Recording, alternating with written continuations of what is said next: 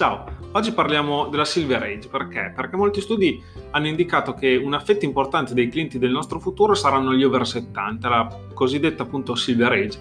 Il motivo è molto semplice, siamo una delle popolazioni più vecchie d'Europa.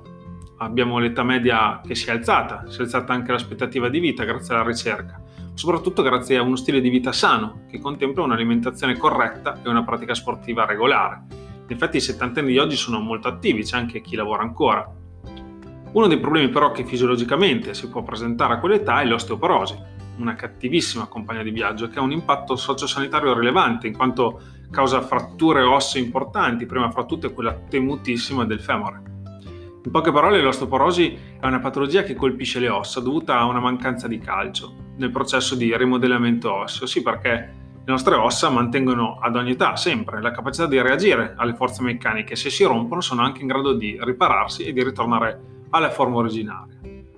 Ma come fare per favorire questo processo? Beh, serve che il calcio sia disponibile all'interno del nostro corpo e sia fissato all'interno del nostro apparato scheletrico. Come fos- possiamo fare per produrre e mantenere più calcio all'interno delle nostre ossa?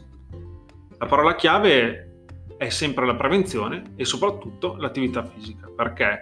Perché l'attività fisica, se fatta in modo costante e non da anziani, aiuta il, la prevenzione delle rotture.